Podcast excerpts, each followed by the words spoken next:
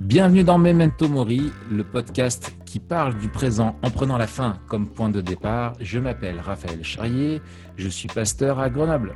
Et je m'appelle Mathieu Giralt, pasteur à YouTube, et on est tous les deux blogueurs sur toutpoursagloire.com. Ça va Mathieu? Ça va Raph et toi? Ça va très très bien parce qu'on est très content d'accueillir avec nous aujourd'hui Yannick Humbert. Salut Yannick.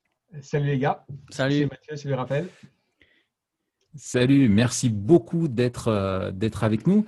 On va t'avoir pour euh, deux semaines, cette semaine et, la semaine prochaine, où on va pouvoir euh, parler avec toi d'apologétique. Et c'est génial d'aborder ce sujet avec toi parce que on a un petit podcast qui se revendique, enfin non, qui revendique pas, mais qui qui s'essaie plutôt un petit peu à, à jouer à de l'apologétique. Mais, euh, mais là, on a, et finalement, on n'a jamais défini ou parlé de, nos, notre vision de l'apologétique. Et, euh, et, on a la chance euh, de t'avoir avec nous pour nous parler de sujets. D'autant plus, Matt, tu es d'accord avec moi que là, on a un, un, invité illustre et qui sera bien plus compétent que nous pour nous dire ce qu'on fait. Tout à fait, on invite un peu le maître. Voilà. Le, le master. voilà je me, je me tairai sur les, euh, sur les salutations à titre et autres. Hein. oui, c'est ça. Ouais, tout à fait. Alors, euh, tu, tu, euh, voulais que je présente Yannick peut-être, Raph? Est-ce que, est-ce que ouais, vas-y, ouais, dis-le parce que tu vas. Et puis explique aussi ton, ton lien, euh, ton lien avec lui, ton lien filial. C'est ça. En fait, c'est mon oncle. Non, c'est pas mon oncle. Euh, ah, je crois que c'était carrément le père spirituel, hein, mais bon. C'est ça, bah, on peut le dire, on peut le dire. Yannick est, est, mon professeur à, la faculté et puis aussi il est mon directeur de mémoire. Euh, cette année, je, suis en train d'écrire un, mémoire en apologétique à la faculté Jean Calvin en, master. Et donc Yannick euh, est celui qui me suit et j'ai Vraiment beaucoup de plaisir à faire ce mémoire euh, avec toi, Yannick. Alors, ah, en quelques mots, Yannick est marié à Erin. Il est euh, doyen de la faculté euh, Jean Calvin et il est professeur d'apologétique. c'est un grand fan de Tolkien. Alors, peut-être qu'un jour, on aura, on aura l'occasion d'en parler ah, avec, avec toi. Euh, d'Albator aussi. Alors, vous le voyez pas, mais il a, il a mis son plus beau t-shirt d'Albator. Ah oui, oui, on le voit pas. On voit la tête, on voit la tête de mort là. J'espère que. un truc. Hein. J'espère que si j'ai si j'ai mon master, euh, tu l'auras au moins sous ta chemise euh, pour la remise de, du, du, diplôme. Et, puis un grand fan. Et t'as vu comme il essaye de gratter des points depuis tout à l'heure? Je, je pense ah, carrément, carrément le gars, il, depuis tout à l'heure, là, c'est incroyable. Mon cher, oh directeur, de, mon cher directeur de, de, master, euh, mon maître spirituel, euh, celui devant qui je Je suis sûr que c'était le gars, tu sais, ouais, euh, au premier rang dans, la classe, avec sa petite moustache d'ado, là, déjà, qui au collège devait être là, le premier élève. Monsieur, monsieur, s'il vous plaît, je peux discuter avec vous pendant la récré? Alors, en primaire, ouais, au collège, non, là, en collège, c'était fini. Mais. Non, c'était pas ironique, c'était vrai. Mais c'est vrai que l'ironie me joue des tours. Ce matin, j'étais, euh, si tu veux tout savoir, j'étais chez l'ostéopathe ce matin. Et puis j'avais déjà fait plusieurs blagues. Ben, j'y vais demain. Et à un moment donné, elle me dit Vous faites quoi comme métier? Je dis Je suis pasteur. Et elle a ouvert les yeux, mon gars. Genre, je déconne. J'ai dit Non, non, c'est vrai, c'est sérieux. Toi bien de moi. Avec ta tête. Et... Avec ta tête, là. Donc, Avec moustache et tes Air Max. Je Non, j'avais le masque. J'avais le masque, purée, Raph. Ah, Attention oui. geste barrière. Ah, mais du coup, plus personne ne voit que tu portes la moustache euh, J'ai fait ah juste un trou là. J'ai fait un hublot. Pour, ah oui, euh, pour la laisser dépasser. C'est un peu bizarre, mais. Alors. Ouais, ouais, parce que les pauvres, quand même. Ou tu la portes sous la moustache, entre la moustache et le Je finis avec Yannick Raph. Donc, Yannick aussi il est l'auteur de plusieurs livres, et euh, dont un euh, que l'on vous conseille en particulier puisqu'il touche vraiment mmh. euh, au, thème d'aujourd'hui, c'est Croire, expliquer, vivre, qui est une, une introduction à, l'apologétique. On vous mettra le lien dans la description de l'épisode. Alors, euh, Raph, aujourd'hui, on va parler d'apologétique culturelle. Est-ce que tu peux nous donner un petit peu le menu de, de l'épisode? Bien sûr, parce que comme d'habitude, on sait où on va. Hein, Yannick, euh, rassure-toi, on est, on est borné, hein, on, t'a tout expliqué. Euh, donc, on va un petit peu bah, définir ce qu'est l'apologétique euh, culturelle ensemble, discuter de, ce sujet-là, et puis chercher à comprendre un petit peu quel est le, quel est le but et en quoi c'est quelque chose de, pertinent d'avoir une, approche de la apologétique de la, culture et avoir une apologétique qui s'intéresse à ça euh, et, se poser aussi des questions après euh, un peu concrètes, quoi. C'est-à-dire, est-ce qu'on peut tous euh, finalement en faire? Comment? Quels sont les grands principes Est-ce qu'il y a une méthode en, particulier? Et puis, si aussi probablement, Yannick, tu as des ressources à nous, conseiller sur le, sujet. et puis, bien sûr, on a notre sempiternelle question pour nous, c'est en quoi vivre en prenant la fin comme point de départ? Euh, ce qui donne du sens à notre vie, nous aide aussi dans notre démarche d'apologétique culturelle. Est-ce qu'on peut faire un lien entre apologétique culturelle et euh, eschatologie euh, et, notre, et notre piété quotidienne au, final. Et je vous propose du coup qu'on rentre vivement dans, le, dans le sujet en, en, posant la première question pour nous. finalement, peut-être avant de parler d'apologétique culturelle, euh, Yannick, euh, comment est-ce qu'on peut définir euh, l'apologétique? Selon toi Parce que c'est vrai que c'est un gros mot qu'on utilise, mais qui n'est pas forcément accessible à, tous. Comment on peut la définir? Ouais, comme tous les gros mots, il y a toujours plusieurs définitions possibles. Hein. en fait, on, pourrait définir l'apologétique, hein, et c'est peut-être pas la, définition la plus, la plus classique, hein, mais comme la, la présentation ou la défense de la foi chrétienne, euh, en parole et en acte. Euh, moi, je dis parfois euh, dans mes cours que l'apologétique, c'est vraiment le, la démonstration de manière différente de la vision biblique du monde, c'est-à-dire de, de tout ce que la Bible a à dire sur Dieu, le monde, nous, notre relation à l'environnement, notre relation aux autres. Euh, pas ce que dit simplement la Bible sur nous et mon salut à cause de Jésus-Christ. Euh, la Bible dit beaucoup hmm. plus de choses que ça. En ce moment, la, la démonstration en parole et en acte de cette euh, vision globale que la Bible peut avoir. Hein. D'accord. Donc, euh, voilà, c'est beaucoup plus clair. Et d'ailleurs, bon, on parle beaucoup d'apologie, euh, faire l'apologie de, telle ou telle chose. Alors, malheureusement, des fois, on l'utilise dans notre, j'ai l'impression, dans, notre, dans notre contexte, on parle de faire l'apologie du, du, crime ou du terrorisme, ou des choses comme ça. Mais, Ouais, voilà. Mais en gros, faire l'apologie de quelqu'un ou de, d'une chose en laquelle on, croit, c'est la, la, défendre et en faire la démonstration de, du bien fondé de, tout ça. Quoi. Ouais, c'est ça.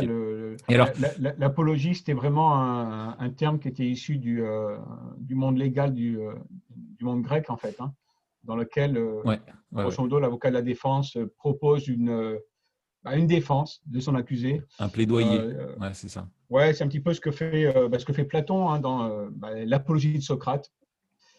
Il défend. Il répond aux accusations contre, contre son maître, là pour le coup. Hein.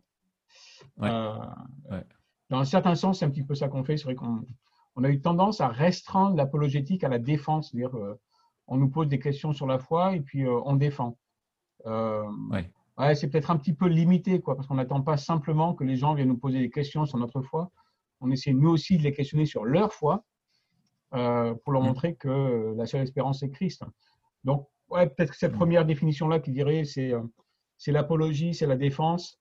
C'est pour ça que j'étends un petit peu plus hein, euh, en demandant en, dans une dimension un petit peu plus, allez, on va dire offensive à l'apologétique aussi. Mmh. Ouais, oui, c'est ça. Euh, excellent. Et, alors, du coup, quand on parle d'apologétique euh, culturelle, on, va parler de, quoi en particulier? Ah, alors, ouais, là, on, touche vraiment au truc qui. Euh, tu as, plein, as plein de visions différentes de la politique culturelle, en fait. Et, c'est là où c'est un petit peu chaud parce que certains disent bah, pour, pour définir ce que c'est, il faut d'abord définir la culture bon courage hein, de définir la culture. Euh, non, mais c'est vrai, comme terme piège, je ne te raconte pas. Euh, mm. Il faut une vie entière. Euh, du coup, en fait, on pourrait simplement dire que l'apologétique culturelle, c'est pratiquer l'apologétique, donc la démonstration de la foi, la réponse aux questions, essayer de un mm. petit peu aller à l'offensive, mais à travers tout ce qui fait partie de notre culture. Alors, ça peut être bien sûr la, culture pop, quoi, le film, bouquin, etc. mais ça peut aussi être des mouvements culturels, ça peut être aussi des courants de pensée.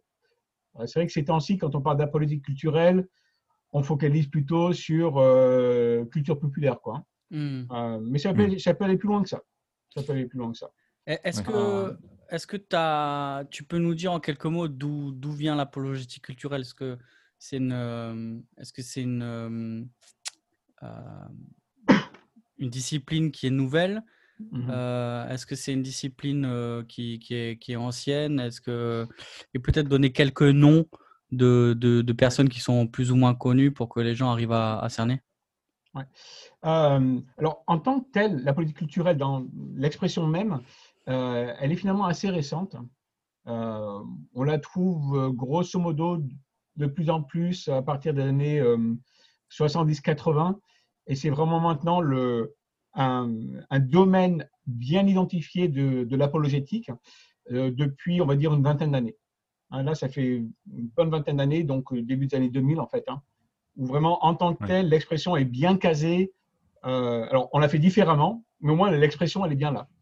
Euh, mais en fait, les, chrétiens ont toujours fait de la politique culturelle. On, a toujours transmis, on a toujours pratiqué notre foi dans la culture. par exemple, si je prends l'exemple du sud de la France là, il y a quelques années, moi j'étais allé voir visiter le musée de l'Arles antique.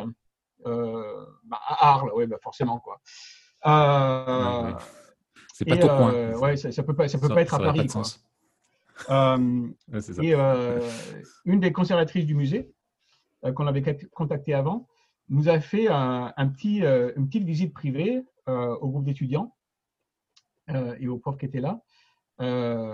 et elle nous a beaucoup parlé des, des premiers sarcophages chrétiens. Hmm. Euh, les paléosarcophages euh, chrétiens du IIIe siècle euh, à Arles. Et ce qu'on voit, c'est qu'en fait, il y avait déjà de la pratique de la politique culturelle parce que les premiers chrétiens ont chopé les, les, sarcophages stylés païens et ils ont commencé à, changer les symboles sur le sarcophage. Quoi. Alors, sarcophage chrétien, ça veut dire que c'était les gars d'un certain standing. Quoi, hein. C'est pas, c'est pas le balayeur, de rue qui allait se payer un sarcophage. Mais ça veut dire que déjà là, on a, on a une politique culturelle. Les gars disaient, nous, les chrétiens, regardez notre, notre sarcophage euh, funéraire. Quoi. Il, a des symboles tout à fait différents. Donc, l'utilisation des symboles euh, pour transmettre, pour, euh, pour, pour, afficher sa foi, c'est vieux comme le monde. Sauf que en tant que, en tant que discipline et, et comme projet apologétique, ça, c'est un petit peu plus récent. D'une certaine manière, on l'a toujours fait. Quoi. Est-ce qu'on peut ranger, euh, par exemple, Saint-Augustin euh, tu vois, je pense à la Cité de Dieu ou des choses comme ça, au dire qui, faisait un petit peu d'apologétique culturelle, tu vois, en comparant les civilisations, les points communs, etc. Oui, dans un certain sens, en fait, on, peut dire que dès qu'on essaie de, de, placer aussi l'Église euh, en interaction avec la culture qui est la, qui est la nôtre, on est dans une certaine on est déjà un petit peu dans la politique culturelle. Alors forcément, Augustin, pour lui, c'est vraiment, c'est très apologétique parce que le, il était confronté à une grosse question. Euh, est-ce que c'est pas la faute des chrétiens si l'empire entier se casse la figure? Hmm. euh, C'est ça. Donc on était dans un certain type et, il répond en, en, fait en proposant toute une, une, vision de la place du chrétien dans la société et donc dans la culture. Euh, donc bien particulier. En plus, c'est Augustin, quoi. Hein. donc il prend la Cité de Dieu, euh, quatre livres énormes pour, euh, pour arriver à ses fins, euh, ce que tout le monde fait plus maintenant. Mais c'est un certain type. Et ça, c'est un autre exemple. S'il hein. avait fait des podcasts, Saint-Augustin, il aurait fait des podcasts qui durent 8 heures, lui. ah ouais, non, mais Saint-Augustin, ça aurait été la journée entière. Hein. C'est 24 heures non-stop, avec du café si vous avez la chance. Et, ça, il aurait fait une chaîne YouTube en live. Ah non, mais ça, c'était clair. Hein. Mais on peut dire qu'on est euh, du coup, euh, on est augustinien. Quand on nous dit vous êtes trop long, on dit non, mais on est augustinien. Ouais, alors il faut être très symbolique hein, parce que Augustin et les symboles, euh, c'est assez hallucinant. Ma femme lisait la, Cité de Dieu l'année dernière Et il y a des fois, les interprétations d'Augustin, c'est c'est capillotracté, c'est assez, assez, incroyable. Euh, je pense qu'Augustin, euh, ouais, il, planterait tous les cours d'exégèse euh, des de théologie. Quoi. Ouais. C'est euh, assez, impressionnant. Mais, mais ce, qui, ce, qui, est fou, ouais, ouais, ce qui est fou quand on voit paradoxalement aussi ça sa, sa, pertinence. Euh, enfin, c'est, je pense que c'est des façons de raisonner qu'on, a du mal maintenant. Nous, euh, on est tellement passé à la moulinette occidentale qu'on a vraiment du mal à savoir comment les mecs retombaient sur leurs pieds. Quoi. c'est, clair. c'est clair. Et Yannick, est-ce que tu as des exemples contemporains, euh, peut-être de gens connus Je pensais peut-être à, à, Keller. Qui, dans un certain sens, a fait quand même connaître l'apologétique, l'apologétique culturelle. Est-ce que tu en as d'autres oui, alors c'est vrai que Tim Keller a, beaucoup fait, euh, et en particulier chez lui, ce qu'on voit, euh, c'est la manière dont l'apologétique en tant que telle, et l'apologétique culturelle en particulier, euh, marque vraiment ses prédications. Quoi. Hmm. alors, il a, il a fait plein de trucs à côté, mais finalement, chez Keller, ce qu'on voit, c'est le, souci. Alors, dans le contexte le sien, c'est vraiment c'est Manhattan au 21e, c'est de, de pouvoir montrer qu'on peut s'adresser à la culture d'une manière que les gens qui baignent dedans, Hmm.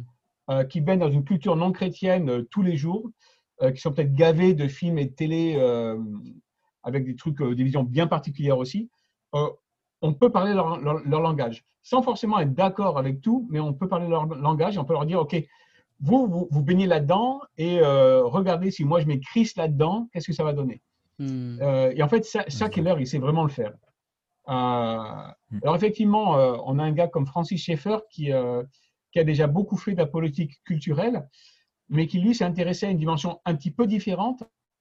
Euh, c'est que Schaeffer mm. s'est beaucoup intéressé à, euh, à l'évolution de la société. Alors, il fait pas mal dans, dans l'évolution des idées, mais vraiment, son, souci à lui, c'était euh, pour parler à la culture maintenant, il faut comprendre comment, comment elle a évolué. et ça, c'est vraiment son truc. Hein. comment on en est arrivé à penser comme ça aujourd'hui dans notre monde, quoi. Ouais, voilà, c'est exactement ça. Euh, après, moi, il y, a, deux, trois trucs qui sont intéressants. Parfois, ce qui est sympa pour, euh, dans la politique culturelle, c'est pas forcément de regarder que des théologiens. Euh, moi, j'utilise, je lis régulièrement, mais je sais plus où aller, une, un journal de culture, Hedgehog Review, la revue du hérisson, en français dans le texte. Ah ben, c'est pas une, une revue, c'est absolument pas chrétien, mais il y a des trucs vraiment sympas euh, pour nous aider en fait à, à, comprendre la société, comprendre la culture. Euh, hum.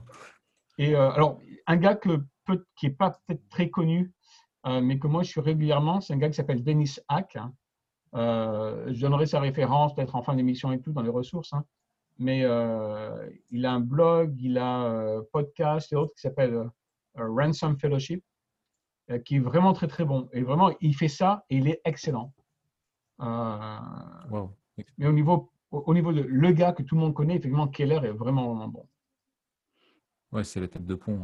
Ouais, c'est clair. Après, j'ai plein de bouquins, mais je les, montrerai, tout à l'heure. Euh, parce que c'est pas forcément des gars que, que, tout le monde connaît. Quoi.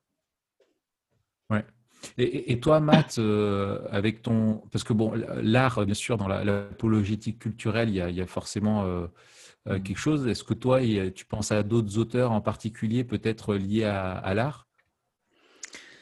Euh, on, aime, on est des grands fans de Calvin euh, Sirveld hein, dans, Memento Mori. C'est ah, notre, passion.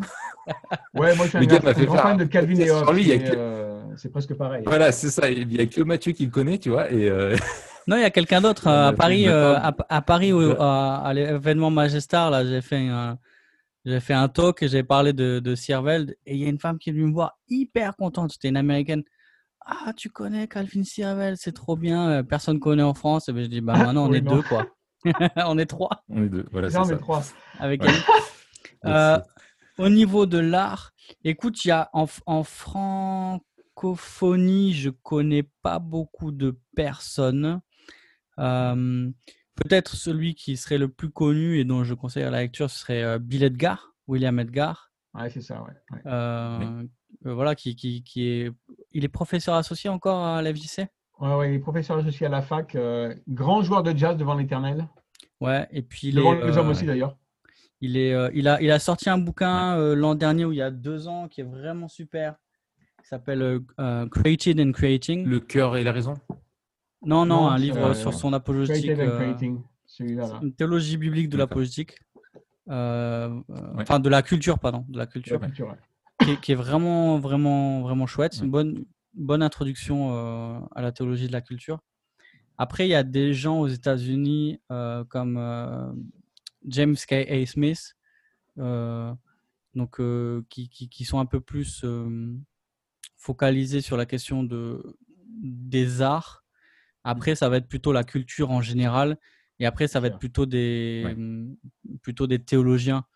Finalement, je sais pas, Yannick, ce que tu en penses. Je trouve qu'il n'y a pas beaucoup d'apologètes spécialiste de l'art Non, tu as, quelques philosophes euh, chrétiens évangéliques qui ont parlé de l'art. Euh, par exemple, tu as euh, Nicolas Wolterstorff, qui est philosophe des religions aussi, hein, en, grande partie, mais qui avait écrit un bouquin dans les années Art, Art in Action? Ouais, Art in Action, ouais. Mais c'est vrai que, et tu as encore moins de, de, théologiens, si tu as aussi euh, Jeremy Begbie, euh, qui fait beaucoup dans la musique. Hein. Ouais, lui, il est, il, est euh, jazzman. Ouais, ouais. Mais c'est pas, c'est pas un apologète, c'est vraiment un théologien, lui. C'est un théologien pur, ouais. et puis, j'allais dire, il est dense, quoi. Hein. il faut, il faut, faut, arriver à, faut arriver à la vallée. Hein. Et puis en plus, alors, ces bouquins, c'est souvent chez Brill et compagnie, donc c'est 450 euros pièce. il, y en a, il, y en a, il y en a qui sont moins chers quand même. C'est vrai? Bah, allez, 200 euh, vendus. Euh, non, il est vraiment excellent, mais euh, c'est vrai que c'est vrai que c'est son dernier bouquin sur la musique là, chez un des grands éditeurs là, on a l'impression que c'est plaqué or. Ouais, il n'y a, pas des masses en fait non plus d'artistes chrétiens qui vont donner un petit peu le, la, coloration apologétique ou, théologique ou autre. Euh, avec Matt, de temps en mm. temps, on a, on a parlé. Il y a, il y a un gars, que, euh, artiste visuel que moi j'aime beaucoup, qui s'appelle euh, Makoto Fujimura, qui écrit, un, qui écrit un petit peu. Bon, Matt le connaît. moi, je connais aussi un, un sculpteur hongrois, dont mince, le, nom m'échappe là maintenant. Pareil, que, que j'aime beaucoup. Je ne me rappelle plus son nom. Mais c'est vrai qu'il n'y a, a, pas des masses, en fait. Dès qu'on qu'on sort du, des philosophes ou de quelques théologiens, euh, on, a du mal à trouver des artistes qui, en fait, euh, comme ça, quoi. Des vrais apologètes, il y a, euh, ouais, il y a, il y a Bill Edgar. Si, il y a Ted Turno aussi, qui, ah qui, en, qui, est en République tchèque. Il a écrit un bouquin qui s'appelle Popologetics, qui, est vraiment, qui est vraiment bon. que je dois Matt en avait déjà parlé une fois. Ouais, que je dois avoir quelque part, c'est celui-là. Ouais. Euh, mais c'est vrai que c'est les, les, rares, en fait, vrais apologètes qui s'intéressent à la culture. Après, tu tombes dans les théologiens, les philosophes et tout. Euh, puis alors, en langue française, tu as raison, Matt, euh, en langue française, vache. Bah, c'est un petit peu comme si le monde évangélique s'intéressait pas du tout à la culture. Hein. Ouais, c'est ça, on essaye d'y travailler, mais. Ouais, ouais, bah, on, hérite un peu d'un passé assez fondamentaliste, séparatiste, tu vois. Piétiste, ouais. Ouais, voilà. Bah, c'est soit, euh, c'est soit piétiste, et puis dans certains milieux, on va dire, elle est plus historique ou libéraux, c'est très rationaliste, donc on va trouver des philosophes. Oui. Oui, Mais euh, l'aspect apolitique culturel et en plus euh, culture populaire, hein, là, il y a pas, là, il y a un grand ensemble de personnes. Hmm. Alors que moi, je suis frappé par le, souvent la difficulté qu'on a euh, et que je vois par, notamment chez des, jeunes adultes, tu vois, à mmh faire le lien ou le, pont entre ce qu'ils euh, vivent, euh, soit à la, fac ou au travail ou dans leur, vie active de tous les jours, et les temps qu'ils ont devant les écritures. Mmh mmh tu vois, il y, a ce lien-là entre la, vie et comment les, écritures marment et me donne une vision du monde qui va m'aider à, bien vivre et à bien expliquer, à, bien euh, comprendre le monde qui m'entoure aussi et savoir comment le confronter et créer des ponts euh, euh, pour pouvoir lui partager l'espérance de, Christ. et, voilà. Et ça, et alors que l'apologétique culturelle, il me semble, rejoint ce but-là. Et peut-être ça peut être la, question que je vous propose, c'est finalement quel est le but de l'apologétique culturelle et en quoi, en quoi elle, est, elle est pertinente, en, quoi cette démarche-là est pertinente? Ouais. Yannick. Ouais, je, vais vous faire le coup du. alors, avant de parler de ce que c'est, je vais vous dire ce que c'est pas. Ça me permettra de réfléchir à ce que c'est, comme ça en même temps. non, mais c'est c'est important de se poser la question de ce que c'est parce que c'est euh, super facile de se lancer dans un truc euh, sans réfléchir à, ce qu'on fait. Euh, bon, moi, je tire d'abord et puis je réfléchis après et je m'explique. Donc, je suis dans ce cas-là. Alors, y, a, Keller, par exemple, que, je trouve excellent, mais Keller a parfois tendance à dire OK, le, but de la politique culturelle, c'est en fait de rendre la foi chrétienne plausible dans la culture qu'est la nôtre. C'est peut-être une manière d'approcher les choses. Euh, moi, je ne suis pas tout à fait convaincu parce que, euh, bah, en fait, je ne suis pas certain que le but de l'apologétique, ce soit de rendre euh, la foi plausible, mais de pouvoir l'expliquer en des termes qui soient compris par notre culture. Donc, pas forcément la mmh. rendre plausible, mais il faut que ce soit compris. et en fait, c'est un petit peu ça le but de la politique culturelle. C'est même pas de transformer la culture. si jamais quelqu'un disait transformer la culture, on faudrait s'expliquer sur ce que c'est, mais euh, ça serait plutôt être engagé dans la culture. Et là, il faut vraiment faire attention mm. au terme. Euh, s'engager dans la culture, euh, il y a un autre théologien qui s'appelle Andy Crouch, qui lui parle vraiment de produire de la culture. Il dit les chrétiens doivent produire de la culture. pourquoi pas? Je veux dire, c'est légitime. si on est musicien, on produit de la culture. Quoi. Mm. Mais finalement, ça, c'est être engagé dans la culture. L'apologétique culturelle, c'est encore autre chose. C'est vraiment euh, le gars qui est apologète ou évangéliste, qui, à travers la culture dans laquelle on est, va vouloir trouver les meilleurs moyens de proclamer Christ. Ça, c'est, ça, c'est vraiment le but de la politique, de la politique culturelle. Euh, mais du coup, faut dire ça comme ça, c'est super simple. Et quand c'est trop simple, euh, ben, en fait, c'est pas, c'est pas assez concret, quoi. en fait, la politique culturelle fait quoi? En observant le monde, en regardant ce qui se vend le plus, en regardant le dernier bouquin à la mode, en regardant le dernier truc qui se vend euh, sur Amazon ou euh, autre, hein, euh, on va pouvoir comprendre ce que fait la culture. Et en fait, la, culture fait toujours plusieurs choses. Hein. la culture, elle communique toujours quelque chose. il faut arriver à comprendre ce que la culture est en train de faire. Et ça, pour des, pour des chrétiens, pour des théologiens encore plus, pour des apologètes encore plus, c'est chaud. Hein parce que nous, on, est, euh, on a tendance à se fixer vraiment sur le, ce qui est dit, ce qui est écrit, sur la parole. Quoi. Euh, les chrétiens, c'est, on, est des êtres de parole, on a la Bible, on lit, on, on est là pour la parole proclamée hein, dans le culte. Euh, et dès qu'on n'a plus de parole écrite ou proclamée, on est paumé. Et la culture, elle fait autant par simplement l'émotion que par les mots. par, les termes. Suggestion.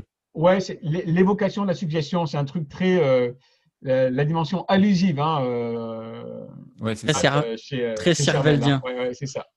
Ah, par exemple, mm. c'est quand même très évocateur que le parfum s'appelle Obsession et que le whisky s'appelle Légende. Ça, ça, dit quelque chose. c'est ça. Ah, et, et, ça, il faut le comprendre c'est pas un nom qui est, qui est sorti. Le gars s'est réveillé euh, et puis d'un coup, euh, sous sa douche le matin, s'est dit euh, mon whisky, ça va, appeler, va s'appeler Origine. Non, non, il y a, y a, un truc derrière. et parfois, on est, on est un petit peu trop rationnel et on ne se pose pas la question de savoir la culture, qu'est-ce qu'elle qu'elle veut, communiquer. mais en communiquant, la culture, elle, nous oriente dans une direction aussi. Elle nourrit quelque chose en nous. Quoi. Elle nourrit des désirs, etc. Euh, et puis, euh, euh, et puis la culture, en fait, nous, nous invite à reproduire ce qu'on qu'on voit, quoi. et ça, on ne prend pas assez en compte parfois, je pense, du côté chrétien. Hein. On, on, s'arrête sur les choses qui sont dites, mais il y a plein de trucs qui échappent aux paroles. Et du coup, on est totalement en dehors de la culture. Quoi. On n'arrive pas à parler à la culture parce qu'on n'arrive pas à discerner ce qui est, ce qui est de, de, de l'émotion, en fait. Est-ce que tu dirais, euh, Yannick, qu'il y a que, peut-être une des différences avec une autre forme d'apologétique plus, classique, plus sur des, propositions ou des preuves, etc. Est-ce que tu dirais que c'est que l'apologétique culturelle, elle s'intéresse aux, affections et pas forcément à une, espèce de vérité scientifique? Il y a, quelque chose de l'ordre de presque de l'intuition ou Ouais, il y, a, un petit peu de ça. Euh, y a, alors, dans la politique culturelle, en fait, on peut s'intéresser à, plusieurs, euh, à plusieurs dimensions, à plusieurs niveaux. Hein. Euh, parce qu'il y a effectivement cette dimension très euh, affective qui, euh, qui entoure la politique culturelle. Et c'est vraiment ce qui, nous, ce qui nous frappe, ce qui nous, ce qui nous submerge parfois. Hein. on regarde une pub à la télé, on, on est dans l'affectif. Mais l'affectif, il veut dire quelque chose aussi. Hmm. Euh, donc, si on réfléchit un petit peu, euh, on va être amené à, euh, à dire, OK, il y, y, a des raisons pour lesquelles ils ont fait ça.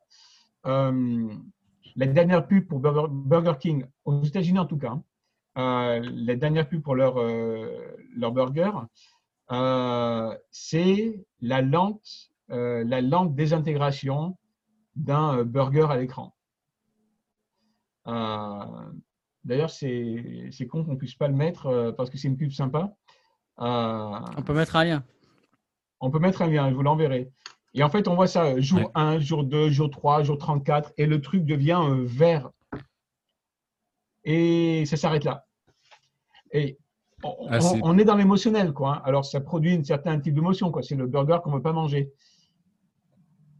Mais derrière, derrière, il y a une raison. Et là, après, euh, après le, rationnel, il se met en place. Et on comprend pourquoi C'est par rapport au McDo qui ne bouge pas, euh, qui reste figé dans le temps, euh, tellement il, est, blindé de, de conservateurs. c'est ça. Chez nous, c'est naturel.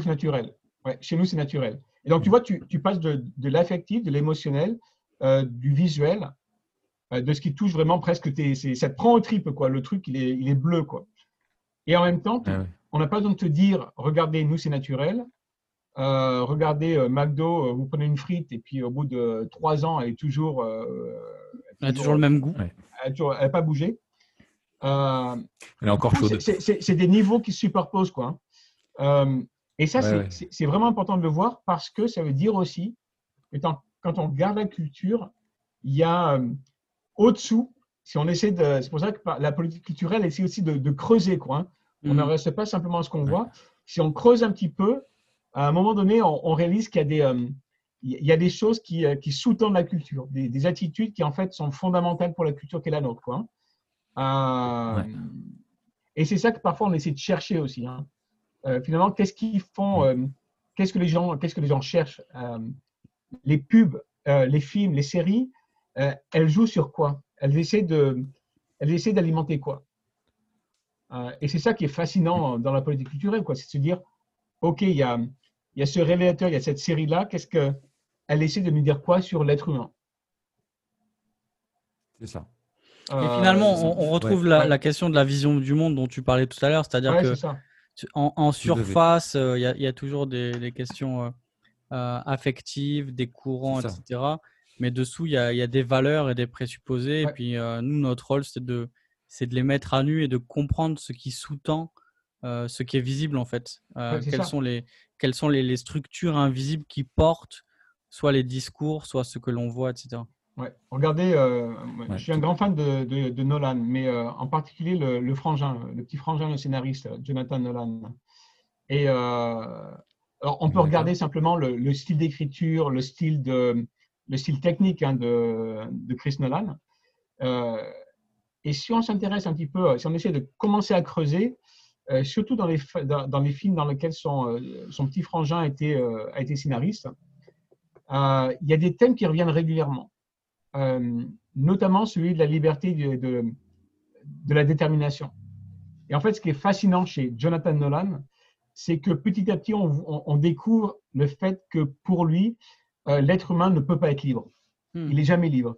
Il est prisonnier de ses rêves, il est prisonnier d'un temps qu'il ne contrôle pas. Euh, il est toujours déterminé. Il est prisonnier de, sa biologie. C'est ce qu'on voit dans euh, Westworld, hein, le, euh, la série dont il est euh, co-scénariste. Et c'est, en fait, c'est ça qui est fascinant. On prend un truc, on peut rester superficiellement dans l'esthétique du film, l'esthétique de la série. Et si on le prend, si on prend un pas de recul, on voit qu'en fait, parfois, il y a des enjeux beaucoup plus profonds. Et chez mm. Jonathan Donald, c'est l'être humain, il est libre ou il n'est pas libre? Qu'est-ce qu'on est, euh, Et ça, je trouve ça fascinant comme, comme discussion. Quoi. Il, est, il est prisonnier de Gotham. Il est prisonnier. Ouais, Jonathan Nolan, il est prisonnier de, de tout. Quoi. euh, il est prisonnier. Et dans, la, dans, les, dans, la, trilogie Batman, hein, Batman, il est prisonnier. Euh, ben, il est prisonnier de son personnage. Ouais. Il est prisonnier de son personnage. Ouais, ouais, euh... tout à fait. Et des attentes qu'il y a autour de lui, de ce que les autres projettent. Et, et mais Le super-héros est une prison. Complètement. Ouais. Mais c'est alors c'est ça qui est, je trouve, euh, euh, moi excellent. Euh, c'est dans l'apologétique culturelle. moi, ce que je trouve, enfin vraiment, qui, me plaît, il y a quelque chose que tu as dit que je trouvais très pertinente, c'est que tu disais bah, de regarder ce qui se vend sur Amazon, les bouquins, mmh etc. Je trouve que il y avait parfois dans chez les théologiens ou chez les, les apologètes l'idée de toujours partir chercher chez euh, Platon, Kant, euh, mmh. Derrida, etc., tu vois, tous des grands auteurs classiques qui ont eu une influence sur des générations et des générations, enfin je ne veux mmh. pas négliger l'influence qu'ils ont eue, mais qui vont, dans leur interaction, présenter une, voilà, une réfutation des arguments de, ces grands penseurs et philosophes. Euh, alors que le commun des mortels, euh, comme, euh, comme nous autres, en tout cas comme voilà, ne, connaît pas forcément ces auteurs-là. Et, finalement, tu crées un, espèce de fossé, tu vois, déjà culturel entre ton, mmh ton, approche et la défense que tu vas avoir, où tu vas t'attaquer à ce que certains appellent voilà, la, haute culture, en tout cas une culture qui n'est pas accessible à, tous, alors que les gens eux, ben voilà, c'est euh, quel est le dernier euh, roman qui est euh, le plus vendu qu'ils vont lire? Ils vont lire des best-sellers, ils regardent Touche pas à mon poste, ils regardent le journal, ils vont voir les films de Christopher Nolan, etc. Même si tous ces éléments-là de la culture sont influencés par une, histoire de la pensée, et ça, je trouve Schaeffer le, le, met vraiment bien, bien en avant, c'est magistral. Euh, néanmoins, euh, dire à quelqu'un, mais tu penses comme ça parce que tu hérites de ce qu'a dit Platon, euh, de ce qu'a dit Kant et de ce qu'a dit tel ou tel autre philosophe jusqu'à Nietzsche, on, en passe des, des, vertes et des pas mûres. finalement, l'apologétique culturelle, de regarder ce qui quels sont les éléments dans notre culture, qu'est-ce que, qu'est-ce que ça véhicule, qu'est-ce qui est véhiculé, quelles sont les tensions, les espoirs qui reviennent, les remises en question dans notre culture actuelle aujourd'hui, permet d'avoir une approche qui est vraiment pertinente, euh, je trouve. Euh, tu perds pas en pertinence, mais tu vas gagner en, proximité et en, et en, et en, pédagogie et dans le fait d'être compréhensible parce que tu parles d'un, tu rejoins les, les, autres sur un, élément culturel que tu, que tu partages. Euh, sur des, choses que tu as en commun. On, regarde les mêmes séries, on, les mêmes films, etc. Et de, de prendre ce support-là pour présenter justement comment nous, on prend du recul par rapport à la, vision du monde et les valeurs qu'il propose, et, comment nous, Christ, répond aux problématiques, répond mieux aux problématiques, euh, et, ultimement, et apporte les vraies réponses dont on a besoin aux problématiques que sous-tend notre, notre culture. Ouais. Ouais, c'est ça que je trouve excellent. C'est ça, c'est on, est plongé dans la même culture. La, vraie différence, euh, c'est qu'on n'accepte pas le. On n'est pas nous soumis à la, à, l'attrait total de la culture. On a un regard, euh, on a un regard différent dessus, euh, et on arrive, on peut aussi arriver à montrer euh, à travers ce que les gens voient régulièrement, même les, même les pubs qu'ils voient dans la rue, qu'il y, y, a toujours quelque chose dans, les, dans la culture, que ce soit des films, les séries, des, des pubs. Ouais. Il y a quelque chose de, de l'humanité qui transparaît. il y a quelques années, Apple avait lancé une pub qui s'appelait euh, Welcome Home, je crois. Euh, oui, c'est Welcome Home. Euh, dans laquelle on voyait une jeune femme, c'était c'est métro boulot dodo quoi, hein, donc très gris en plus dans hmm. le, si je me rappelle bien, dans le dans le stylet, c'est très c'est très effacé, c'est très gris, gris bleuté, enfin bon, un poil dépressif comme truc. Et dès qu'elle arrive chez elle, c'est la fête quoi. Hmm.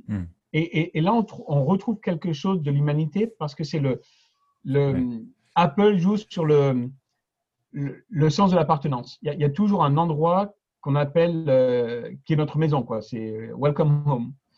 Euh, et, ça, il y a quelque chose de très pertinent, quoi. Et il joue là-dessus. Elle était très bien faite et ça joue sur le, désir d'être chez soi, protégé. On a sa, on a sa bulle qui nous réconforte, etc.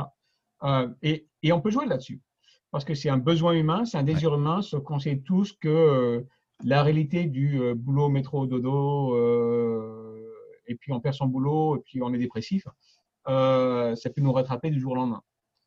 Euh, et du coup, la, pub joue sur un truc qui est très humain, et en même temps, euh, elle est très illusoire, cette pub. Parce que bah, c'est pas parce hmm. que j'ai le dernier, la dernière version de iTunes que finalement tout va aller bien. Quoi. Mais il y a une réponse à ça. Et puis des fois, tu rentres chez, Ouais, et puis tu, tu rentres chez toi, c'est encore pire que, que, que, métro ou boulot dodo. Et quand tu arrives à la maison, c'est, euh, tu, tu, rencontres un autre enfer. quoi. C'est maman, papa, KO. ouais, et parfois, et parfois les enfants aussi. Donc c'est et, et, c'est là où la politique culturelle en fait elle nous demande de regarder, pas d'accepter la culture telle qu'on la voit, mais de l'observer, de la comprendre. Et si on comprend bien la culture qu'on regarde euh, et qu'on essaie de creuser pour voir quelles sont ses racines, en fait, là, on voit que dans tout élément culturel, même le truc qu'on dit, ah, ça, c'est vraiment limite, mais il y a toujours quelque chose de notre humanité qui transparaît. Un besoin, un désir humain qui transparaît. Sauf que la culture se propose de l'accomplir d'une certaine manière, euh, en nous donnant euh, tel ou tel truc. C'est le but de la publicité, quoi, hein, ou du marketing. Le but de l'apologète culturel, ou du chrétien, en fait, hein, euh, c'est en fait de regarder, d'observer, découvrir d'où euh, la culture se nourrit et en fait de montrer que la seule réponse à tous ces désirs-là, c'est Christ. Excellent. c'est ça ce qu'on essaie de faire. Quoi. Ouais. Là, tu viens de dire le but de, de, de, de euh, l'apologète ou euh, du chrétien. Est-ce que tout le monde peut faire de l'apologétique culturelle? Alors, je pense que oui, mais euh, on pourrait dire c'est de la même manière que euh, on peut tous euh, faire du vélo quand on a 6 ans, il faut l'apprendre. Voilà, ça, ça faut apprendre. voilà, ça s'apprend. par exemple, il faut apprendre à regarder. Il faut apprendre à écouter. Alors c'est vrai pour les évangélistes et les apologètes et les théologiens ou les pasteurs. Hein, apprendre à écouter d'abord et parler ensuite, c'est pas forcément l'exercice dans lequel on est les meilleurs, quoi. Euh, mais apprends à regarder ce qui se passe. Et puis c'est un peu surfait, ça, je trouve. aussi un petit peu. Euh, tu vois, mais c'est. non, mais c'est. Euh, moi, je suis payé, je suis payé pour parler, quoi. Donc, bon. Oui, c'est ça. C'est ça. Non, non, mais tu as, vraiment raison. Alors, vas-y, développe. Comment, comment on peut apprendre euh, comment, comment, on éduque ça, cette, euh, cette, cette apologétique culturelle? Comment, euh, À part, à part en écoutant tous les memento mori. Et l'autre, il, cache un petit peu de sa pub, quoi. Et en lisant Croire, expliquer et vivre. Et en lisant, et dans cet le blog apologétique culturelle Visio Mundus. Ah bah oui, on n'a pas parlé de Visio Mundus. Ah, mais ça va venir, t'inquiète. Ah oui, oui comment apprendre? À mon avis, il y a un truc qu'on ne fait pas assez, euh, c'est qu'il ne faut pas hésiter à apprendre du monde non chrétien. Parce que souvent, dans le dans l'apprentissage de ce que c'est la culture, de qu'est-ce qu'un cinéaste est en train de faire, euh, généralement, là, le milieu non chrétien qui nous entoure, il est bien meilleur parce que lui, il fait attention à ça. Et vous pouvez trouver des, des super blogs, des super euh, chaînes YouTube dans lesquelles le gars vous dit on va décortiquer la cinématographie de Clint Eastwood. Hmm. Euh, on va regarder comment euh, Ridley Scott utilise les contre-plongées pour véhiculer quelque chose. ça s'apprend. Et moi, je dis ça s'apprend parce que je suis en train d'apprendre aussi. Je suis pas super bon là-dedans. Euh, moi, je viens des milieux scientifiques. si c'est carré, si j'ai pas ma méthode expérimentale, j'arrive à rien. Hein. Et, là, on est dans, le regard, dans l'intuition, etc. Et, et, ça s'apprend. Alors, tout le monde ne va pas devenir le meilleur apologète culturel du monde il y a aussi une certaine sensibilité culturelle. Si on n'a aucune sensibilité pour l'art, euh, effectivement, ça ne va pas le faire. et, et c'est pas grave, tout le monde fait pas ça non plus. Mm. La vocation de tout chrétien, c'est pas d'aller regarder toutes les séries du monde euh, pour montrer comment proclamer Christ. On est appelé à des choses différentes. Euh, mais tout le monde peut, tout le monde peut le, y arriver. Il faut regarder. Il faut pas hésiter aussi à, en fait, à faire attention aux émotions qui sont véhiculées. Et ça, on a, on a un déficit sur le, sur l'affectif. Hein. Euh, et là, je ne parle pas que purement de l'émotionnel, mais sur, le, sur l'intuitif, sur ce qui nous, nous saisit, sur les choses qui sont évoquées sans être dites. Euh, en fait, grosso modo, on a un déficit d'imagination. Hein. Euh, on est tellement rationnel, ou comme vous disiez tout à l'heure, je sais plus, c'est toi, Raph, qui disait piétiste, hein. on est l'un ou l'autre, et en fait, on a un petit peu, on, on rate d'imagination. Et du coup, on a du mal, quand on regarde par exemple une série, à se dire, attends, le, gars là-dedans, qu'est-ce qu'il est en train de faire? Euh, Là, j'ai vu que Ridley Scott, justement, avait lancé une nouvelle série, euh, Raised by Wolves, qui, euh, bon, qui a l'air un petit peu allumée aussi, qui a l'air sympa, mais qui a l'air un petit peu allumée quand même. Hein. Œuvre d'imagination, qu'est-ce qu'il est en train de faire? Les histoires, parfois, les histoires qu'on nous raconte, ne veulent pas forcément dire qu'elles sont en train de dire. C'est normal. Les, histoires ont, toujours parfois des, des trucs cachés. Il faut, faut, aller au-delà du, euh, de ce qui apparaît. Et ça, parfois, nous, il y a plusieurs couches raté. de, de lecture, quoi. Ouais, ouais. Mm. Et ça, je crois qu'on l'a raté parfois. Hein, euh, et il faut le réapprendre. Euh, nous, on, hein, Matt, on, ça, on le, on le dit, on, le dit, on le dit beaucoup dans ce qu'on dans ce qu'on fait. C'est que en gros, c'est une, en fait, une façon un petit peu de, de, de, s'éduquer, d'apprendre à, à, regarder, à interagir avec le, le monde qui nous entoure, de ne pas être simplement passif et de recevoir ce qui nous, euh, ce qui nous est dit, mais de l'interroger et de s'interroger sur la, la, vision du monde qu'il véhicule, ses valeurs et, et, et, tout ce qui va avec. Quoi. Après, derrière, comme, comme, comment nous, on va pouvoir y répondre à ça. Ouais. Et puis, ça peut commencer par des trucs simples. Hein. Euh, la prochaine fois que vous voyagez, enfin bon, si vous voyagez une prochaine fois euh, dans les années qui viennent, non, je, je, rigole. À un kilomètre de chez vous À une heure, hein. pas plus d'une heure, les gars. Euh, la prochaine fois que vous voyagez, euh, au lieu d'être sur votre téléphone ou, autre, regardez ce que les gens font. ça peut être assez passionnant. Hmm. Ou de regarder ce que les gens, ce que les gens vont acheter. Alors parfois, ça peut aussi dire, euh, bah, comme je disais tout à l'heure, hein, quels sont les trucs que les gens achètent le plus sur euh, Amazon. Euh, ou alors pour ceux qui lisent Kindle sur un Kindle, même, parfois vous êtes balancé de pubs. C'est assez intéressant de voir ce que Kindle considère comme, comme le plus vendu. Alors, parfois c'est intéressant, parfois ça fait peur. On se dit, mais les gens lisent vraiment ça? Ouais, ouais, les gens lisent ça. Oui, c'est ça. Moi, je trouve. Mais pourquoi? Mais pourquoi ils lisent ça? Ouais, c'est ça. Les, euh, ce, qui, ce, que je trouve, alors moi j'ai découvert ça justement avec Kindle et les, et les e-books en promotion où je suis abonné pour recevoir, euh, parce que des fois il y a des, il y a des pépites, c'est rare, mais il y en a. C'est le nombre de, de littérature euh, sentimentaliste, tu sais, à l'eau de rose, euh, j'ai l'impression, tu vois, que c'est le, porno pour les femmes, quoi. Tu vois, c'est euh, euh, dans la littérature, c'est vraiment, enfin, l'équivalent du, porno pour les gars chez les femmes en termes de, quantité de production et de ce que ça suggère. C'est un truc de dingue, quoi. C'est un truc de dingue. Hein. ça, c'était une surprise pour moi. Nous, on en a un, on a un Kindle. Hein. ah bah sur le Kindle, Kindle, Kindle hein, c'est tous les jours.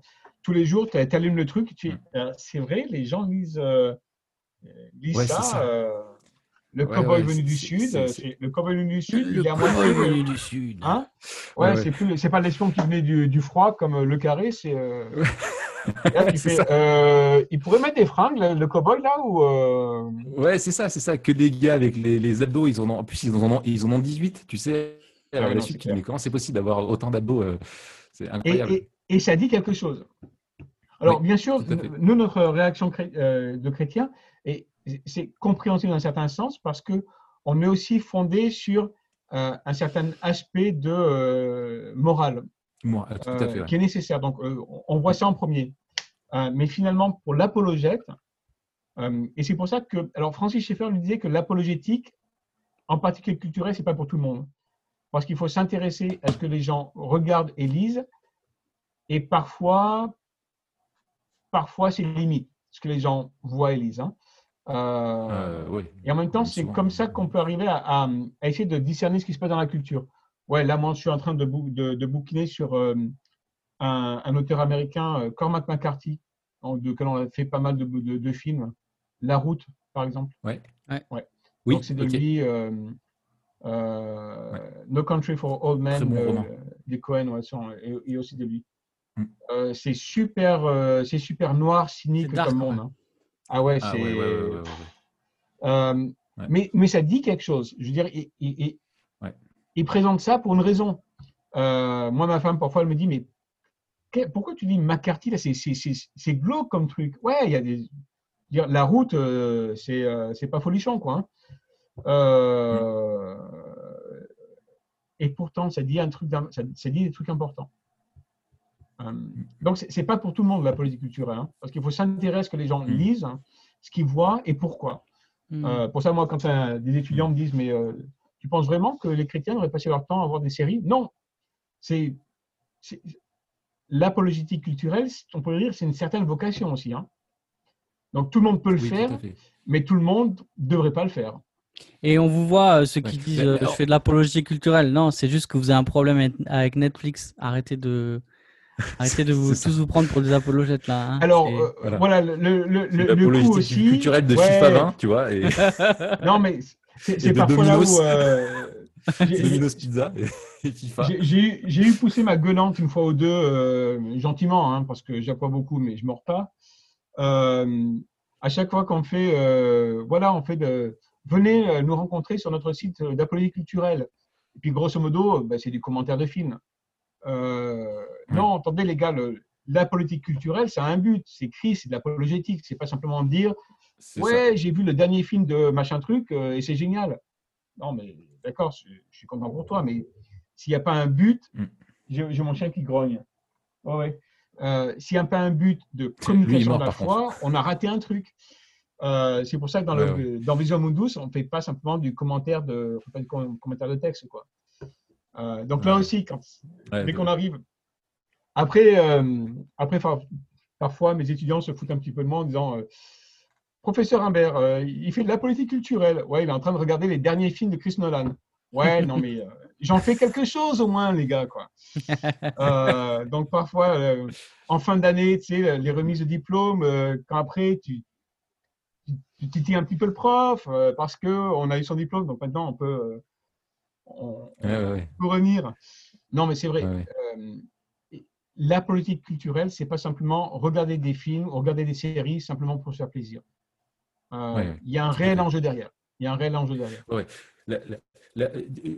pour reprendre ce que tu disais, on n'a pas tous vocation à être des, apologètes, mais par contre, on a tous euh, la vocation à, révérer Christ et du coup à, à, à regarder le monde au travers de, enfin, à, ne pas regarder le monde d'une façon euh, euh, prétendument neutre ou, euh, ou de, de, de, prendre tout ce qui nous est dit comme pour argent comptant, mais à le regarder avec un regard critique.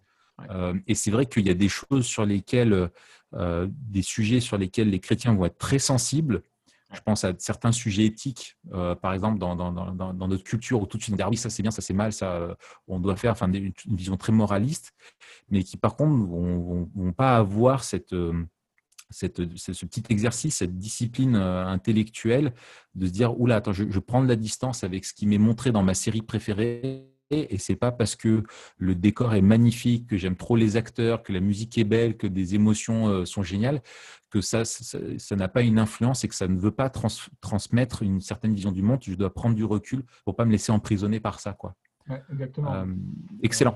Euh, alors, est-ce qu'il y a une, est-ce qu'il y a une, euh, est-ce, enfin, est-ce que tu, toi, dégages des grands principes pour faire de, de, de, l'apologétique culturelle? Est-ce qu'il y a une, une méthode tu, tu, que tu que tu Ouais, il y a. Moi, je ne définirais pas de méthode en particulier. Euh, parce que on approche les choses dans la culture de manière différente. Euh, par exemple, on ne va pas approcher un, mouvement culturel comme euh, bah, par exemple le transhumanisme, hein, c'est un mouvement culturel. oui. technologique. Tu as écrit d'ailleurs là-dessus. Hein. Ouais, j'ai écrit sur le transhumanisme. Hmm.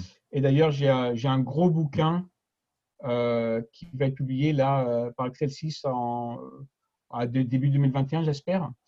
donc, le gros, quand je dis le gros bouquin, c'est le bouquin qu'elle porte. Quoi. Hein. D'accord. qui, qui, sert à rien d'autre que caler les portes, qui est assez lourd pour ça. Euh, Mais c'est essentiel. oui, ben voilà. Au moins, il sert à quelque chose. Quoi. Euh, voilà.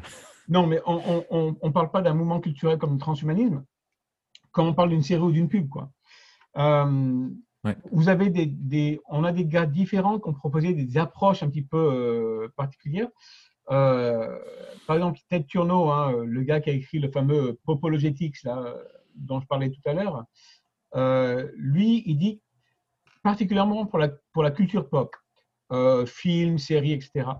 Euh, et lui, dans une petite méthode, il, dit, il part du principe que les chrétiens, parfois, n'est pas assez attentifs à l'histoire qui est racontée. Hmm.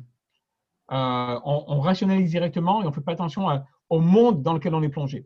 Il dit, attention les gars, hmm. le, la culture populaire, souvent, elle, nous, elle construit un monde dans lequel on est invité à entrer et dit il faut comprendre le monde de l'intérieur. Et du coup, il propose euh, cinq questions. Euh, donc, je vous les donne parce que c'est assez intéressant comme, euh, comme méthode.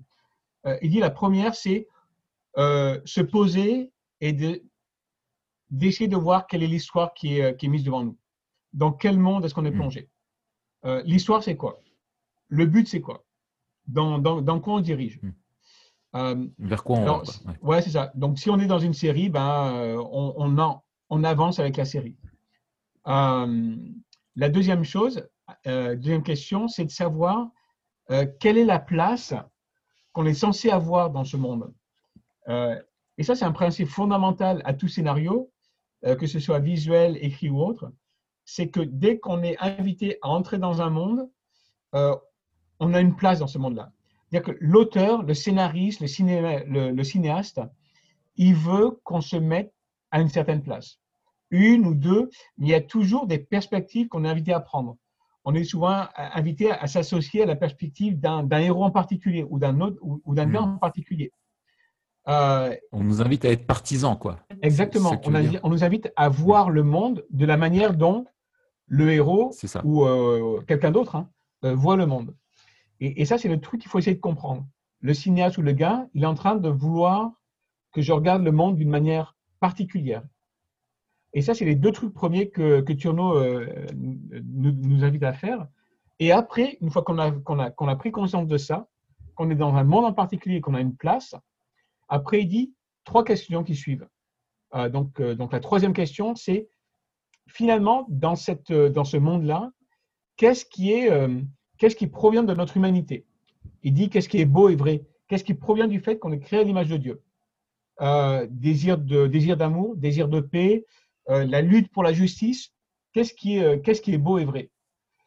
Presque quelque chose que, en tant qu'être humain, nous aussi chrétiens, on pourrait affirmer.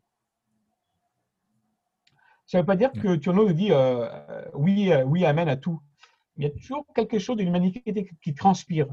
Mais en même temps, et ça c'est la quatrième question, s'il y a des choses qui, qui sont affirmées, il y a aussi quelque chose qui est, euh, qui est euh, il dit euh, perverti, mais il ne le dit pas dans le sens sexuel, hein, il dit perverti dans le sens du péché, le péché mm. qui retourne des trucs, qui, détourne. Hein. c'est l'iniquité, quoi. Mm. C'est ça. Imaginez, vous êtes dans, dans, un monde dans lequel on vous invite à vous battre pour la justice. Ouais, mais à quel prix? C'est la justice à tout prix. c'est la justice au prix du meurtre des autres, peut-être. tous les moyens sont mm. bons. Euh, et parfois, on a l'impression que chez Cormac McCarthy, hein, c'est un petit peu ça. Hein. Euh, la justice à tout prix, ma justice à tout prix, ma, revanche à tout prix. Mm. Euh, la quatrième question, c'est qu'est-ce qui finalement est, est, détourné de mon humanité? La, troisième question, c'est qu'est-ce qui fait partie de mon, de mon, humanité? La quatrième, c'est en fait, qu'est-ce qui va nier mon humanité?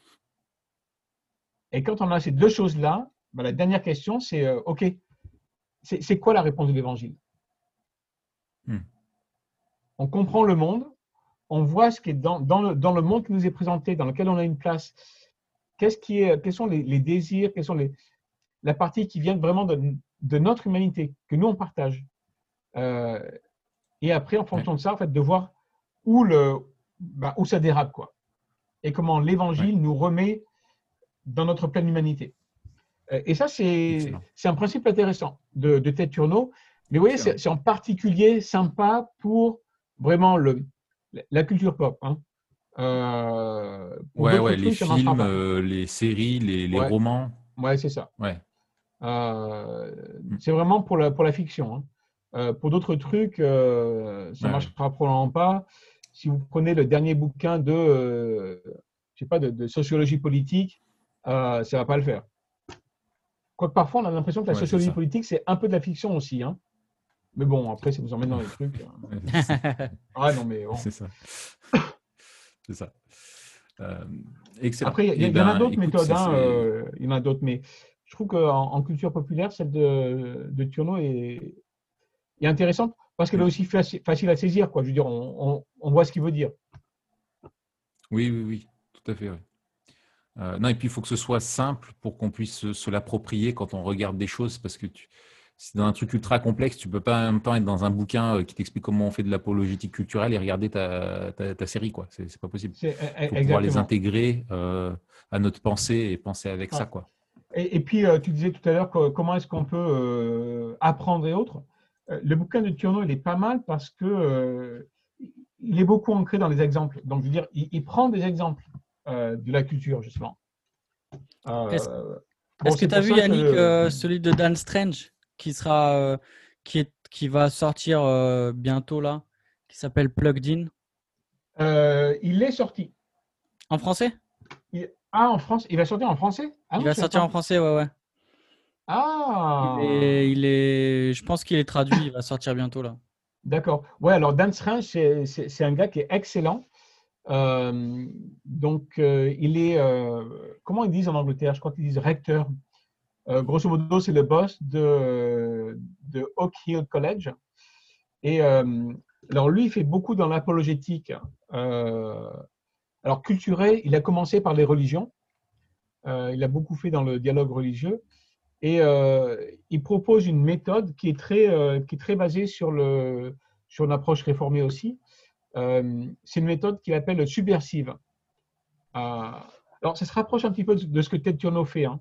euh, mais Strange propose une méthode subversive. Ça veut dire quoi? On commence par, pareil, on commence par regarder la culture. Qu'est-ce qui se passe et pourquoi? Qu'est-ce qu'on est invité à désirer? C'est moi qui le dis comme ça. Dan ne dirait peut-être probablement pas comme ça. Hein. on est invité toujours à désirer quelque chose. Vous savez, on est même parfois conduit à, à placer notre confiance en quelque chose. La technologie, par exemple. Hein. Dire, euh, mm. On se jette sur le dernier truc d'Apple. Mm. Pourquoi il y, a un truc, il, y a un, il y a un effet de désir de la technologie. Mm. C'est pour ça qu'on c'est pour ça qu'on y va. C'est pas parce qu'on a besoin de euh, des, des 0,2 MHz en plus euh, que ça nous propose. C'est une illusion de penser ça. Euh, la plupart des gens qui achètent euh, Apple ne savent même pas ce que ça veut dire, ce que c'est un CPU. Donc, euh, c'est de l'ordre du désir, c'est de l'ordre de l'émotion. et derrière tout ça, Strange va dire, il y a, enfin, je crois que c'est ça auquel je veux en.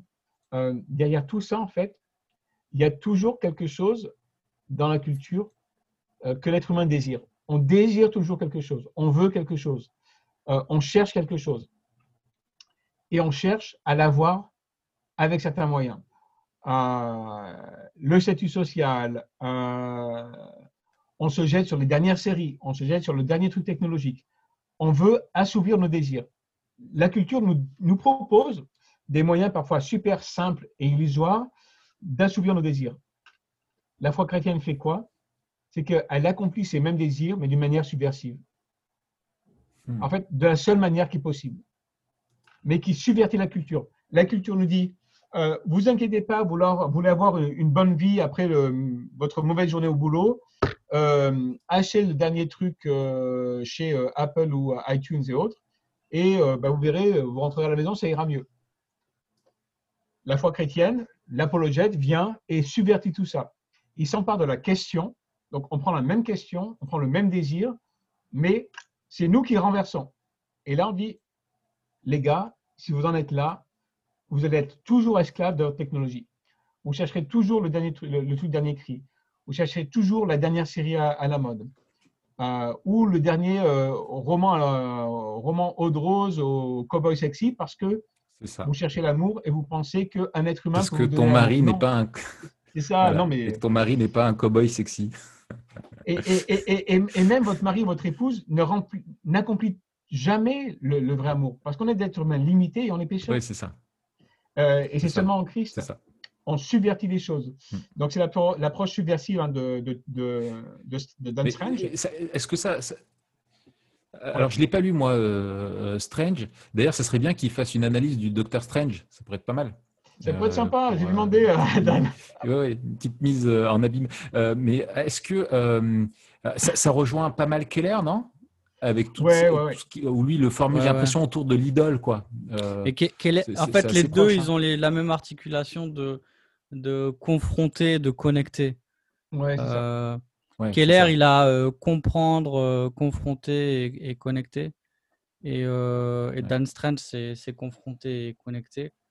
moi, ce que j'ai trouvé excellent dans le livre de Dan Strange, alors déjà, il est assez court, il est, il est assez drôle, et il est super simple à lire. Il va un peu droit au but, et puis il mmh. explique sa méthodologie qui est aussi très simple. Et ce que j'ai préféré, c'est les exemples à la fin, que j'ai trouvé excellents. Il a euh, en fait des chapitres qui sont des devoirs un peu remaniés de d'étudiants qu'il a eu euh, donc à, à, son à son université. Et il y en a deux que j'ai trouvé particulièrement euh, intéressants. C'est le livre de coloriage pour adultes. Donc la personne fait une analyse. Et tu en avais parlé déjà de ça. et c'est excellent. Et puis les toilettes japonaises, euh, ça aussi, c'est très très fort. c'est très très fort. Parce que tu te dis, mais qu'est-ce qu'il y a à dire là-dessus? Qu'est-ce qu'on peut en dire? Parce qu'effectivement, comme tu disais tout à l'heure, Yannick, nous, en tant que bon petit évangélique français, euh, euh, piétiste, on a une approche très spiritualisante de la vie, un peu on-off, bien, mal, et limite parfois dualiste en disant bah ça c'est spirituel, ça c'est pas spirituel. et du coup, arriver et devoir expliquer quelle est la vision du monde qui est véhiculée par les toilettes japonaises, tu te dis mais qu'est-ce qu'on peut en dire? Qu'est-ce qu'on peut en dire? Grand écart. Et quand tu lis euh, ce chapitre, tu dis ah mais c'est génial en fait parce qu'effectivement c'est porteur de sens et, et, en fait la culture dans laquelle on vit même ce qui nous semble être des détails, euh, rien n'est anodin.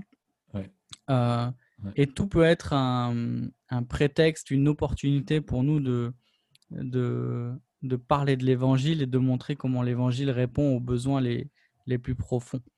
Euh, donc moi, je... et, plus fondamentaux, en l'occurrence concernant les toilettes. Tout à fait. le, coup des toilettes japonaises dans son, dans son bouquin, Plugin, c'est vrai que c'est vrai que c'est pas mal. Quoi. Et puis tu as raison, mm. euh, un super bouquin qui tient en 180 pages, euh, c'est pas courant chez les théologiens. Quoi. Parce que Popologetics, c'est sympa, mais il faut quand même se le farcir. Hein. Ouais, c'est ça. Popologetics, c'est 450 C'est 300, 300, 320. 320, ok. Ouais, c'est déjà. Euh, il, paraît énorme, hein, mais c'est pas, les pages sont. C'est pas écrit gros non plus. C'est pas, ouais, pas écrit gros mm. non plus. Hein. Mais ouais, c'est tu vois, de, partir du. Euh, ce qui est vraiment intéressant, c'est de. et qui a un super défi, euh, c'est de partir du quotidien et de se dire qu'est-ce que j'en fais? Euh, Nous, au début, on a commencé à promener notre chien dans le parc qui est en haut de la rue, là, qui est à moins d'un kilomètre, donc on peut continuer à promener au parc, c'est cool. les premières fois, il y avait une dame que maintenant on connaît bien, prenait son chien aussi, puis avec elle, il y avait une autre dame. Et euh, puis la première fois, euh, la poussette, euh, la poussette rouge fluo. Bon, hein, La première fois, on s'est dit, ben, la grand-mère qui promène son, ses petits-enfants, quoi. Je veux dire, pourquoi pas. Non, c'était c'était le pékinois, le chien pékinois qui était promené dans la poussette. voilà. Ben, alors, donc tout le monde a cette réaction-là, Matt. Ben, c'est clair. Hein, tu dis, Ok, qu'est-ce qui se passe ici?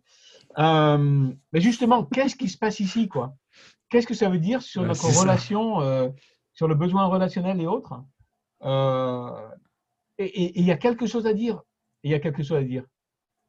Euh, le, plus petit truc, on peut trouver quelque chose à en dire.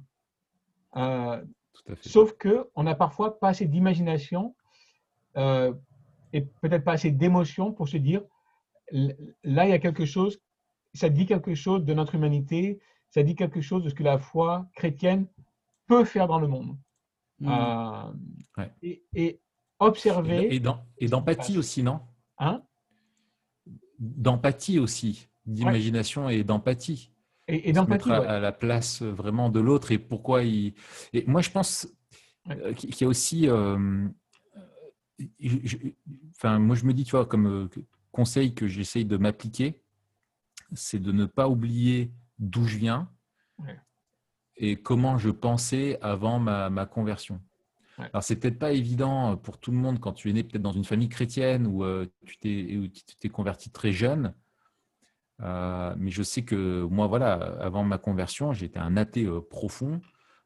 j'étais vraiment le fruit de, mon époque, quoi.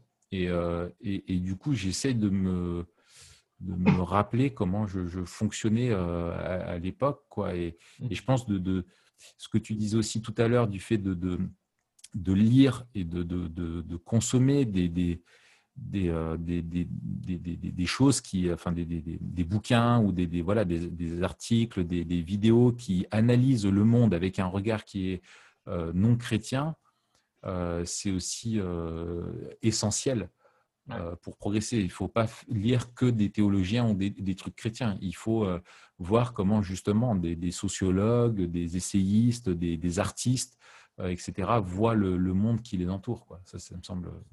Exactement. De toute façon, le, le, chrétien qui vraiment se, se plonge dans l'apologétique, il n'aura pas le choix. Euh, sinon, on ne comprend pas le monde. Euh, en plus, bon. Tu as une info de deuxième main, quoi. Exactement. Moi, je suis convaincu aussi que par, par, cette bonté que, que, Dieu a envers tout le, genre humain, il y, a, il y a plein de, philosophes ou d'artistes non chrétiens qui en fait peuvent mettre le doigt sur quelque chose que nous, on, va totalement rater, on va passer à côté. Euh, mm. et c'est eux qui vont attirer notre attention sur le fait que, attention les gars, euh, par exemple, il y a un philosophe euh, bon, qui est revenu, un petit peu vers ses racines chrétiennes, hein, qui est décédé récemment, il s'appelle Roger Scruton, mm. et en français dans le texte. Hein et qui parle beaucoup du, euh, de la manière dont euh, la manière dont on parle nous maintenant du droit des animaux, il dit est, totalement euh, est totalement inconsidéré, notamment parce que ça ne prend pas l'être humain pour ce qu'il est. il dit aussi, et je trouve ça fascinant, il dit c'est c'est ne pas prendre l'animal pour ce qu'il est. En fait, mm. parler, parler, la manière dont on parle maintenant du droit des animaux, c'est ne pas conserver la dignité des animaux c'est, là, c'est subversif aussi se dire Attends, bah non, euh, parler des droits des animaux, c'est, leur, leur, donner des droits encore plus que. Non, il dit non. Si vous personnalisez trop les animaux, en fait, vous, faites d'eux des objets. C'est, totalement contre-intuitif. Euh, et moi, je trouve ça assez génial. Quoi. Euh, Excellent. Et, quand on creuse, on se dit bah, oui, mais en fait, il, il a raison. En plus, tu, tu, reviens sur la doctrine de la création, tu fais ouais, Dieu a créé l'être humain avec une personnalité que personne d'autre peut avoir. Euh, mm, mm. et ouais, moi, je, il a, alors il a un bouquin, mais il a un petit article d'une dizaine de pages euh, sur ce sujet-là qui est vraiment excellent. Vraiment euh, très fin. Excellent. C'est pas philosophiquement impossible à comprendre parce qu'il se base sur un exemple de sa vie à la ferme, quoi. Et je le trouve, je, je, trouve vraiment génial. Excellent. Je propose qu'on arrive à, à, la fin. Euh, avant que tu nous euh, peut-être partages une ou deux ressources, on en a déjà partagé euh, quelques-unes, mais en quoi vivre Memento Mori nous aide dans notre apologétique culturelle? Je pense que ce qui est fondamental de, voir, c'est que à travers notre, notre apologétique hein, culturelle, hein, on essaie de montrer ou de, de faire transparaître, notamment par l'imagination que nous, chrétiens, on va déployer, le monde qui vient. C'est-à-dire que déjà maintenant, le monde qui vient est présent. On vit maintenant ce qui va se passer plus tard. Et, si, vous, voulez, en fait, c'est une autre manière de parler de, l'apologétique, notamment de la politique culturelle. Euh, on est déjà maintenant la vie du royaume. Et donc, le royaume maintenant vient, euh, vient euh, attaquer, remettre en cause ou saper les fondements d'une culture qui est pas qui rejette le, Christ en qui on croit. Donc, l'eschatologie, ce vers quoi on voit, en fait, impacte le, le, monde dans lequel on est. C'est ça qui se passe, en fait. Euh, c'est le royaume qui est déjà présent. Il est encore là-bas, mais il est déjà présent, notamment par la vie que, que les chrétiens, que l'Église peut avoir dans le monde. Donc, la politique culturelle, elle est fondamentale. Quoi. Et, et ça pose la question, euh, Yannick, de la place de l'Église et de l'apologétique culturelle de l'Église en tant qu'Église dans la société. Et je pense qu'il y a un projet d'apologétique culturelle de l'Église à développer. Euh, quand on parle d'apologétique culturelle, on pense bien sûr à une apologétique que développerait l'apologète. Mais comme tu l'as dit au départ, l'apologétique, c'est la, le, la défense ou l'explication, la démonstration de la foi chrétienne en parole et en acte. Et, et, euh, et notre c'est Schaeffer hein, qui parlait de, de la place de l'Église dans la politique et de, et de l'amour euh, de, comme l'apologétique euh, suprême. Et je pense qu'effectivement, euh, au niveau personnel, on a parlé de la piété, mais au niveau communautaire, et c'est là où peut-être nous, on est aussi influencé par les théologiens réformés, notamment les Hollandais, ah bah qui avaient vraiment une vision mmh. intégrationniste, on va dire, de, de, la foi et de, et de l'Église.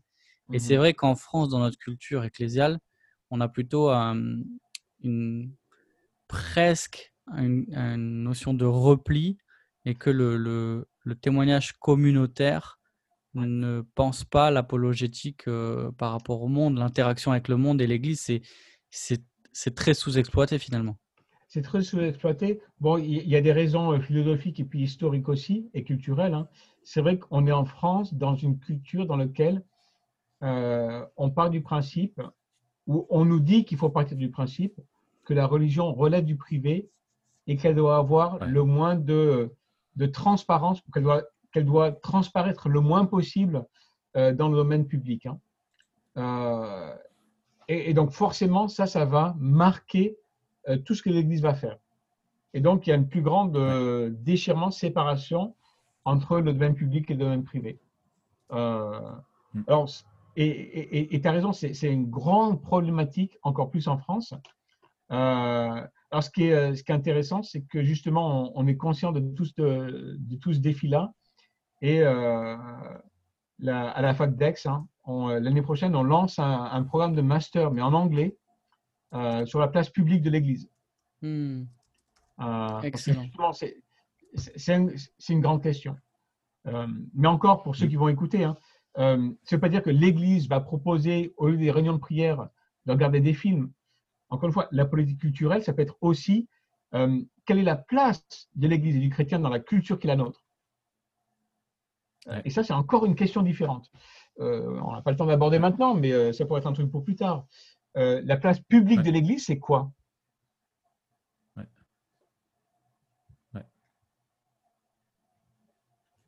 Excellent. Très bonne question. Eh ben, je propose qu'on puisse euh, rester avec, euh, avec, avec cette question-là. Merci beaucoup Yannick pour ta présence. C'était vraiment riche. Ouais, ouais, non, c'est génial. Et puis, euh, on se retrouve la semaine prochaine où on va parler encore d'apologétique en lien bien sûr étroit avec ce sujet-là, mais ce sera de, l'apologétique présuppositionnaliste. Alors encore un autre gros mot, n'ayez pas peur. Ah moi j'aime bien les gros mots là. C'est vraiment, vraiment passionnant. Euh, parce que finalement, en fait, peut-être même chronologiquement, on aurait pu faire l'inverse. Tout à fait. Mais, euh, mais, mais, mais euh, parce que c'est finalement c'est ce, dont on a parlé aussi ici appliqué à la culture quelque part. mais euh, voilà, on se retrouve la, semaine prochaine. Merci beaucoup. On vous souhaite une bonne semaine. Et Mathieu, pour nos auditeurs, qu'est-ce qu'on leur dit? Euh, pour qu'il soit encore bah, plus pertinent dans, Il y a, un moyen simple, il y a un moyen simple de, un, premier pas peut-être pour faire de l'apologétique euh, qui est un peu euh, à contre-courant. Disons que une manière subversive de, de, de, témoigner au monde déjà, c'est que en France, on est des râleurs. Donc quand on râle, on n'est pas content. Quand on n'est pas content, on, on, on montre pas de, de, de, soutien, tu vois. En plus, on dort pas bien. Nous, ce qu'on vous propose, c'est de mettre 5 étoiles sur iTunes.